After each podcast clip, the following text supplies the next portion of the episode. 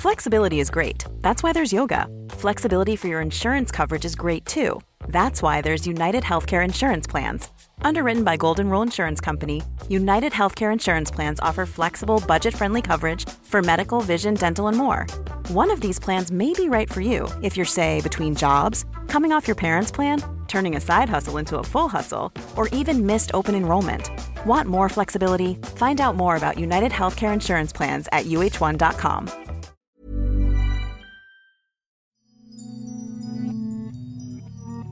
Hier ist der astrologische Podcast Astropod.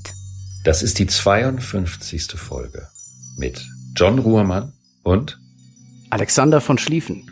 Prost Neujahr! Frohes neues Jahr. Das ist die erste Folge im neuen Jahr, obwohl es ja astrologisch noch nicht das neue Jahr ist. Trotzdem stoßen wir mit euch an. Genau. Das musste ich auch erst lernen, dass in der Astrologie nicht der 1. Januar der bestimmende Punkt ist, sondern natürlich der Tierkreis anders funktioniert. Du könntest uns das jetzt noch mal kurz sagen, wann eigentlich das astrologische Jahr endet und anfängt. Ja, das fängt mit dem Frühlingspunkt an, mit der Tag- und Nachtgleiche am 21. März. Das ist der Moment, wo der Jahreskreislauf neu beginnt und daher ist es astrologisch der Silvestertag oder die Silvesternacht. Trotzdem, wir wollen ja feiern gerne und deswegen nehmen wir auch als Astrologen den 31. Dezember und den 1. Januar einfach auch mal als Gelegenheit mit. Und außerdem herzlich willkommen im Luftzeitalter. Immer noch. Das stimmt. Wir bewegen uns ja konsequent und schlussfolgerichtig, aber auch langsam in das Luftzeitalter. Und der 1. Januar, der Tag, an dem wir jetzt hier erscheinen, ist ja auch ein Tag, in dem die meisten Menschen in einem leichten Nebel des Nachfeierns sich befinden, obwohl vermutlich dieses Jahr ja keine großen Partys stattgefunden haben. Aber trotzdem, es ist ein Anlass, ein Moment für die Besinnung und viele machen Spaziergänge am 1. Januar und ist vielleicht ein schöner Zeitpunkt, um sich Gedanken zu machen, was habe ich erlebt, was möchte ich ändern? Was habe ich für Erkenntnisse gewonnen? Was ist mir wichtig und wo geht der Weg im neuen Königreich für mich individuell hin? Und in dieser Woche ist astrologisch nicht so furchtbar viel los, was ja nicht so schlimm ist, was ja nach einem solchen spektakulären Epochenbeginn auch mal in Ordnung ist, dass nicht permanent eine relevante Konstellation nach der anderen stattfindet, weshalb wir uns die Gelegenheit nehmen, etwas Grundsätzliches mit in diese Folge zu nehmen, was aber an die aktuellen Konstellationen gekoppelt ist. Die erste Konstellation am 5. Januar begegnen sich Merkur und Pluto im Zeichen Steinbock. Und Merkur-Pluto ist eine sehr spannende Konstellation. Da geht es um die Intensität der Sprache. Sprache ist Merkur und Pluto ist Intensität. Sprachliche Intensität, sprachlich etwas auf den Punkt bringen. Und das kann man auf zweierlei Art machen, indem man einen Inhalt hat und es geht einem wirklich um den Inhalt und man nutzt die Sprache, um ganz präzise den zu vermittelnden Inhalt so auf den Punkt zu bringen, dass das Gegenüber das auch nachvollziehen kann. Oder dass das Gegenüber inspiriert ist. Weshalb das zum Beispiel ein Aspekt ist, den man auch in dem Horoskop von Kate Bush, der Sängerin, die ja eine ganz extreme Stimme hat, auch im Horoskop von Mick Jagger, im Horoskop von Mireille Mathieu, eine Dame mit einem ganz besonderen Haarschnitt aus den 70er Jahren, die aber wirklich speziell mit ihrer, hatte so eine Katzenstimme. Robbie Williams und auch Madonna hatten diese Konstellation sowohl als auch Vincent van Gogh, weil Malerei ist ja auch eine Sprache. Und der hat ja eine ziemlich heftige Sprache. Also dieser Pinselduktus, dieses Dusch, Dusch, Dusch, Dusch. Das ist ja sehr, kann man sagen, penetrant. Aber es geht ja um die Eindringlichkeit des zu Vermittelnden. Und das kann ja etwas Positives haben, aber es gibt natürlich auch eine gigantische Schattenseite. Kannst du dir vorstellen, was die sein könnte, John, die Schattenseite? Ja, ich kann mir bei Künstlern immer Schattenseiten vorstellen, weil ich zumindest in meiner Arbeit, die ich mit Künstlern hatte, immer gelernt habe, dass es auch gewisse Brüche geben muss, um überhaupt in vielen Fällen, das hört keiner gerne, aber zu Kunst zu kommen. Ja, und man kann das Werk nicht vom Dichter trennen, weil es kommt ja von eben solchem oder vom Maler, vom Künstler an sich. Und ähm, die dunkle Seite der Kunst liegt im Charakter und in der Geschichte der jeweiligen Person begründet oder in ihrem Empfinden, in ihrer Wahrnehmung, das oft auch aufgrund von dem göttlichen Funken oder gewisse Erlebnisse anders sein kann als das von normalen Menschen. Sonst würden sie keine Kunst machen. Klar, das Gefühl, nicht verstanden zu werden, nicht wirklich verstanden zu werden oder auch nicht zu verstehen, was los ist draußen, also die Welt auch nicht verstehen zu können, die dann zu der Entwicklung einer besonderen Sprachform führen kann. Die künstlerische Intention ist ja, wenn sie nicht illustrativ ist, wie zum Beispiel Staatskunst, wie die Nazikunst oder bestimmte Kunst in, in der DDR, wenn sie nicht im Dienst einer Mission der Politik ist, dann schadet Kunst ja nicht, weil sie bewegt und setzt etwas frei. Aber mit dieser Konstellation kann man auch zu einem mentalen Rattenfänger werden. Das ist dann wie ein verbaler Schlagbohrer, mit dem man versucht, in das Hirn seines Gegenübers einzudringen. Deswegen findet sich dieser Aspekt auch besonders gern bei Politikern, weil es darum geht, eine Botschaft zu vermitteln und andere zu überzeugen, also vielleicht sogar von ihrem eigenen Denken abzulenken, damit sie das eigene Denken übernehmen. Also das eigene Denken, was das Gegenüber hat, soll mein Denken übernehmen. Das ist die Schattenseite von Merkur Pluto und das nennt man dann einen demagogischen Aspekt. Das bewegt sich also in der Fähigkeit, auf der einen Seite jemanden auf den Nerv zu gehen, bis hin jemanden berühren zu können mit der Sprache.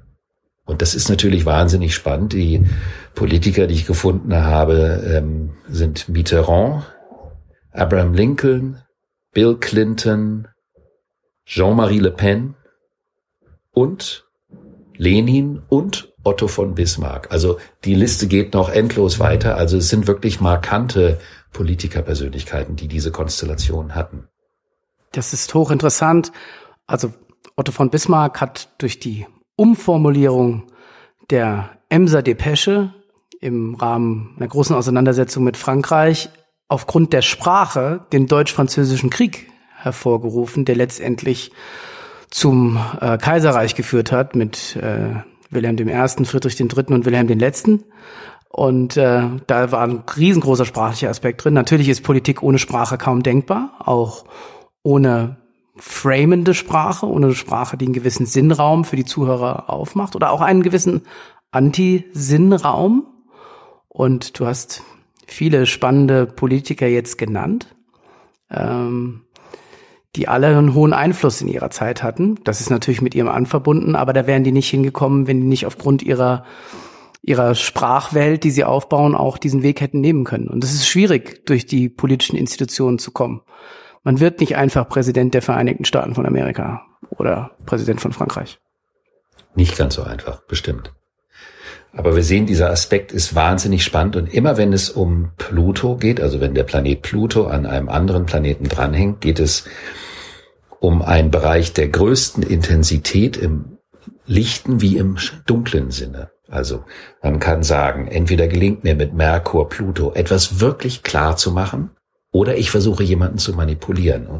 Und das kann ja auch passieren, wenn man zum Beispiel über Themen debattiert, wenn man sich über Themen unterhält, eine Auseinandersetzung hat, kann es ja passieren, dass man davongetragen wird und plötzlich sich so verbeißt in irgendwelche Gedanken und plötzlich gar nicht mehr merkt, dass es eigentlich um eine andere emotionale Dimension dahinter geht. Also kann man sagen, der 5.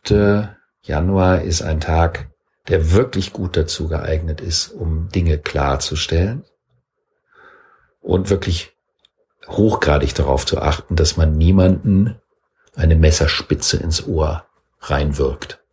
Weil die Gefahr ist auch groß gegeben. Und das ist also eine Selbstwahrnehmungsthematik und fordert zu einer hohen Disziplin auf. Aber dann kann damit sehr, sehr viel Effizientes bewirkt und geklärt werden. Imagine the softest sheets you've ever felt. Now imagine them getting even softer over time. That's what you'll feel with Bowl and Branch's organic cotton sheets. In a recent customer survey, 96% replied that Bowl and Branch sheets get softer with every wash. Start getting your best night's sleep in these sheets that get softer and softer for years to come. Try their sheets with a 30-night guarantee. Plus, get 15% off your first order at bowlandbranch.com. Code BUTTERY. Exclusions apply. See site for details. Ich finde das einen sehr wichtigen Hinweis, denn ähm, also grundsätzlich glaube ich, dass sich sowieso alles gegenseitig manipuliert oder gegenseitig versucht zu beeinflussen. Ich glaube auch, dass das sinnvoll ist, weil es ist eben, das haben wir auch im Podcast hier festgestellt, alles ein System, das miteinander funktioniert und entweder im Gleichklang oder im Gegenklang sich wechselseitig beeinflusst. Und dazu gehört aber auch, auch das hatten wir im vergangenen Jahr betrachtet. Deswegen finde ich es legitim, jetzt zum Beginn des Neuen nochmal drüber zu sprechen, dazu den anderen auch zuzuhören und nicht immer mit totalen Ausschlüssen und das geht gar nicht und so weiter zu arbeiten. Das ist auch was, was, glaube ich, viele selber von sich kennen, dass sie grundsätzlich erstmal Ausschließeritis haben oder geht auf keinen Fall oder gar nicht. Ich glaube, dass es wichtig ist, ähm, die Perspektive zu wechseln, die andere Seite zu verstehen und vielleicht nicht immer gleich das Atombombenargument zu bringen. Ja, und vielleicht ist das am fünften so ein Tag, wo man das mal ausprobiert. Genau, nicht wogegen bin ich, sondern wofür bin ich. Ja. Am Tag danach, am 6. Januar, wandert der Mars, der monatelang in seinem eigenen Zeichen Widder war, wodurch er ganz stark war und worüber wir ja in ganz, ganz vielen Folgen gesprochen haben, äh, der dazu beigetragen hat, dass die Spannungen der Auseinandersetzung sich unheimlich erhöht haben, mit der sogenannten Mission, dass wir zu differenzieren lernen zwischen einer Meinung und einer Haltung, der verlässt das Zeichen Widder und geht in das Zeichen Stier. Und da bleibt er auch für eine Weile und wird in den kommenden Wochen, darüber werden wir natürlich in den kommenden Folgen auch sprechen, dann auch auf den Uranus und den Saturn und den Jupiter treffen. Dadurch werden sich die Themen des Herbstes 2020 im Januar 2021 auf eine bestimmte Art wiederholen, aber unter dem Aspekt des Neuen. Und was bedeutet Mars im Stier? In der traditionellen Astrologie hat jeder Planet ein Domizil, so nennt man das. Das ist das Zeichen, in welches der Planet gehört. Das wäre beim Mars eben das Zeichen Widder. Das bedeutet, der Mars im Zeichen Widder ist maximal stark und wenn man in seinem Horoskop Mars im Widder hat, ist man willenstechnisch und von der Grundspannung dem Leben gegenüber gut aufgestellt. Mach die Tür zu, ich will rein. Sowas nach dem Motto. Genau. Das gegenüberliegende Zeichen ist die Waage. Die Waage liegt dem Widder gegenüber, ist das Exil für den Mars. Das ist immer so. Also der Planet gehört in ein Zeichen, wo er im Domizil ist und im gegenüberliegenden Zeichen ist er immer im Exil. Das ist ja sehr sprichwörtlich. Also im Exil kann er sich nicht so entfalten, wie er das zu Hause tut. Und dadurch, dass der Mars im ursprünglichsten Sinne etwas mit dem eigenen Überleben und der persönlichen Durchsetzungsfähigkeit zu tun hat, gehört er nicht in die Waage, weil die Waage sagt, bevor sie einen Impuls raushaut, um zu überleben, fragt sie den Nachbarn, darf ich überleben bitte? Und dadurch ist ja der eigene Willensimpuls komplett strom- und spannungsfrei. Das heißt also, wenn ich den anderen bei dem Ich-Willen in Betracht ziehe, dann ist der Ich-Wille um mindestens 50 Prozent geschwächt. Und daher kann man sagen, dass der Mars im Zeichen Waage halt schwach gestellt ist im Sinne des ursprünglichen, archaischen, instinktiven Impulses. Dann gibt es aber eine zweite Kategorie und die nennt sich Würde und Fall. Würde heißt ein Zeichen, in dem ein Planet besonders würdevoll und gut steht. Und das wäre in dem Fall vom Mars der Steinbock und der Skorpion. Das wären die beiden Würden. Er hat zwei Würden, der Mars. Und der Fall wäre der Krebs und, warum ich das alles erzähle, der natürlich auch der Stier.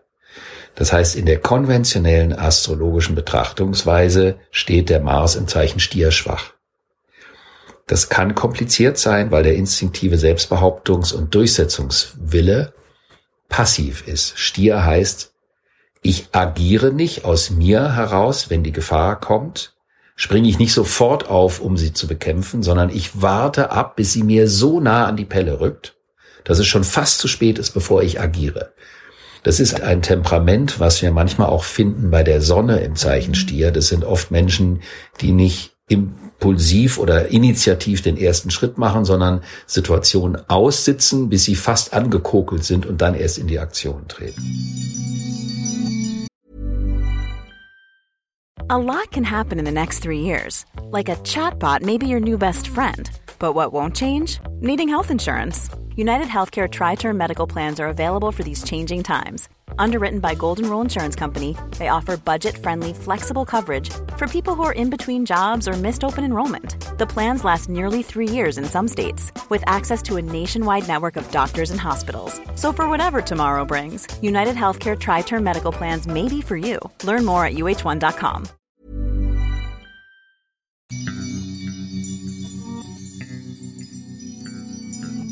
das kann ja auch ein hohes Potenzial in sich haben, um als Gewinner vom Platz zu gehen, finde ich. Also es ist ja gerade, ich bin nicht Fan davon, aber es ist ja auch schon in Mode manchmal sehr lange zu warten. Wir haben gerade den Brexit-Deal gelöst äh, vor ein paar Tagen, eine große Erleichterung für viele. Trotzdem schade, dass die Engländer das europäische Boot verlassen. Aber manchmal ist ja das Aussitzen auch äh, eine positive Strategie, denke ich. Genau. Das ist auf jeden Fall eine, die das Gegenüber dann zur Initiative zwingt. Und sich damit das Gegenüber auch, sag ich mal, erkennbar macht und Schwächen offenbart und so weiter und so fort. Also man kennt das ja mhm. aus diesen japanischen Samurai-Filmen. Wenn sich zwei ganz große Meister gegenüberstehen, geht es darum, sich nicht zu bewegen, weil das Gegenüber dann sofort die Schwachstelle sieht und gewinnt. Naja, wer Fan von dem ist, kennt das. Das wäre eher zum Beispiel Mars im Exil. Mhm. Nämlich Maß in der Waage wartet ab, was der andere macht, bevor er den eigenen Schritt zuerst macht. Das würde dem zum Beispiel entsprechen. Wenn ich so auf die Wand gucke, die mir gegenüber ist hier, äh, wo mein Horoskop, das du für mich erstellt hast, an der Wand hängt, frage ich mich sowieso manchmal, ob das Horoskop an sich nicht quasi eine Offenbarung eines Menschen darstellt und man es nicht so offen rumliegen lassen sollte. Und ich bin mir sicher, dass in den vergangenen Jahrhunderten nicht wenige Horoskope von politischen oder Gegnern im Allgemeinen erstellt wurden, um Schwachstellen zu finden. So kann man das auch sehen. Das ist ein ganz neuer Aspekt, das Horoskop als Waffe. Hochinteressant. Wobei wir natürlich friedfertige Menschen sind und eigentlich so nicht denken hier. Ja, deswegen freuen wir uns ja mal auf einen solchen Gedanken zu kommen, der mal eine andere Sichtweise ist. Und ich würde trotzdem sagen, wenn du dein Horoskop in deinem Büro hast, dass es darum geht, dass da natürlich in erster Linie dir gewogene Menschen reinkommen sollten. Und sollte mal jemand kommen, der nicht kommt, weil er dir gewogen ist, würde ich es auch mal abhängen. Danke für den Tipp, da werde ich mich dran halten. Sehr gut. Das Interessante bei dieser Geschichte mit Domizil, Exil, Würde und Fall, das ist hochspannend. Das kommt aus einer Zeit, in der in der astrologischen Deutung auch eine Grundwertigkeit eine Rolle gespielt hat. Da gab es gut und schlecht. Es gab in der alten Astrologie ein Haus des Gottes, des Göttlichen, und es gab ein Haus des Todes, es gab ein Haus, das nennt man Bonus, Dämon und Malus, Dämon, also den, die guten Schutzgötter und ähm, die bösen Nicht-Schutzgötter.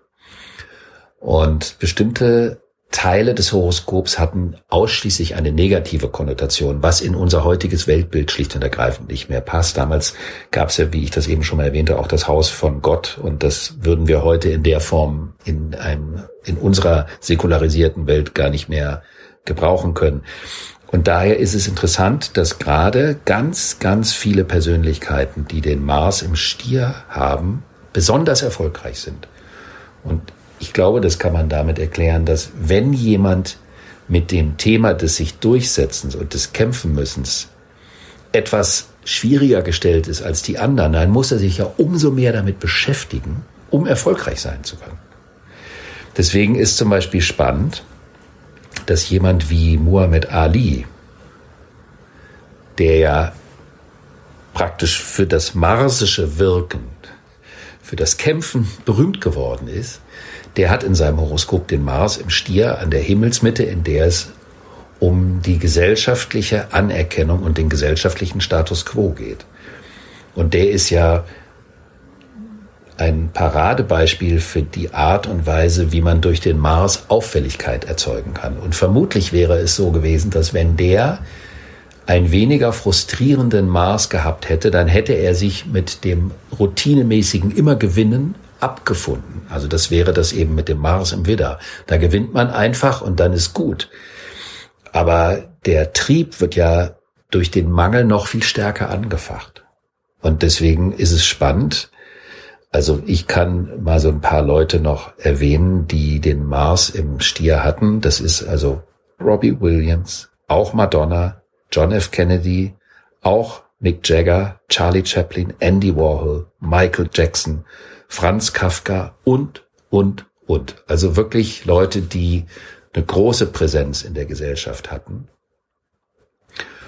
Alle aber auch sehr große Schwächen teilweise. Das sind alles jetzt auch nicht ungebrochene Charaktere, die du da aufgezeigt hast. Ja, also ich will sie jetzt nicht ähm, schwächer machen, als sie sind. Äh, sind natürlich ganz starke Persönlichkeiten, wie du gesagt hast. Aber das war eine interessante Liste jetzt, fand ich. Ja, also da kann man bei jedem große Verwerfungen sehen. Absolut. Und das Spannende ist, also die Persönlichkeiten, die beide Aspekte, die in dieser Woche, also Merkur, Pluto und Mars im Stier haben, sind Robbie Williams, Madonna und Mick Jagger. Und ich habe mir gedacht, dass wir einen ganz kurzen Blick auf das Horoskop von Madonna werfen, weil die gegenwärtig sicherlich aktueller ist als die anderen beiden, was daran liegt, dass sie auch eine Löwin ist, also eine Königin. Und sie ist ja die Königin des PR Zeitalters. Sie ist die Pop-Ikone gewesen und ihre Zeit ist ja jetzt auch vorbei. Sie ist eine der Königinnen, die jetzt abtreten werden, weil das, was sie gemacht hat und worauf sie ihren Erfolg fußt, diese PR, ich kann mir zumindest nicht vorstellen, wie sie das so transformieren kann, dass sie eine glaubhafte Version ihrer selbst in das Luftzeitalter transformieren kann, wo es also um die Belange aller geht und nicht nur um die Belange einer Person selber. Aber das wird sich ja zeigen. Man muss aber zur Ehrenrettung dieses Superstars Madonna sagen, dass sie mehr als einen perfekten Job für die Popkultur abgeliefert hat. Also ihr Aufstieg in den 80ern mit perfekter Popmusik, dann die Verbindung mit vielen interessanten Produzenten immer wieder sage ich mal, einen neuen Zeitgeist anzustoßen mit perfekten Popproduktionen, dabei aber auch schwierige Themen anzufassen, wie Religion, Feminismus. Ähm, sie ist ja auch eine Ikone für queere Kultur bis zum gewissen Bereich.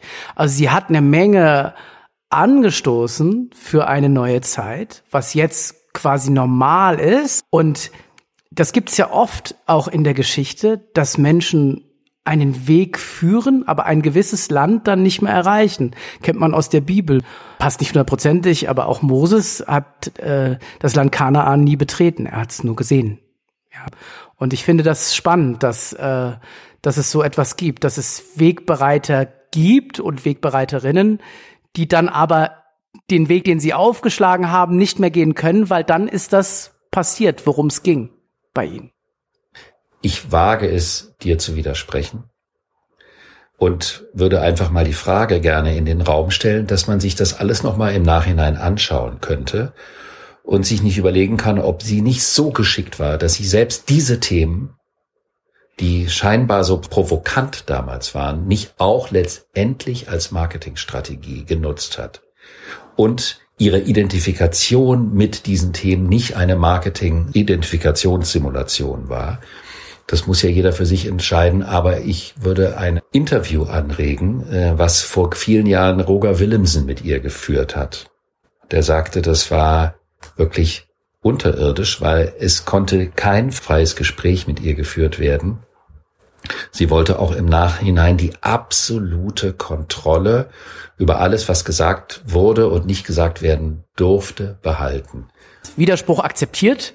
Ähm, äh, ich mag auch Widerspruch und äh, ich will nur zu meiner Ehrenrettung sagen, dass es für mich keine neue Erkenntnis ist, dass Popkulturfiguren anders als ihr Werk sehr schwierige Persönlichkeiten sind mit äh, Kontrollwillen und Phobien und ganz, ganz schwierige Personen sind, was aber nicht heißt, dass ihr Werk nicht dennoch zu einer enormen Veränderung oder anderen Denkweise von vielen anderen beiträgt. Auf gut Deutsch gesagt, Stars können totale schlimme Menschen sein, aber trotzdem kann ihr Werk einen positiven Effekt haben oder hat einen Effekt. Ich verstehe, was du sagst. Sie ist auf jeden Fall in den letzten zehn Jahren äh, nicht mit all den Sachen, die sie angestoßen hat, äh, glücklich durchgelaufen in der Popkultur. Also es stimmt schon. Ich würde sagen, als Vater, wenn ich mich selber mit dem Namen Madonna benenne, dann mein Kind Lourdes zu nennen, also ist auf diese Art und Weise zu einem Bestandteil meiner Marketingstrategie zu machen, fände ich als Vater sehr fragwürdig, aber vielleicht bin ich da auch zu altmodisch. Nein, du hast es ja auf den Punkt gebracht. Das ist halt Erdzeitalter. Es geht viel um Verpackung, wenig um den Kern. Und wahrscheinlich hat sie nicht genug Kern für das neue, für die neue Zeit. Und wir freuen uns auf die Zeit, wenn wir wieder Kirschkerne spucken können im Frühling und bedanken uns für die vielen Feedbacks und freuen uns auf die nächste Folge. Die nächste Astropod-Folge gibt es am 8. Januar. Und wenn es euch gefallen hat, dann redet doch im Freundeskreis über unseren Astropod, empfehlt ihm weiter und bleibt uns treu. Euch allen ein frohes neues Jahr und bis zur nächsten Woche. Bis dann.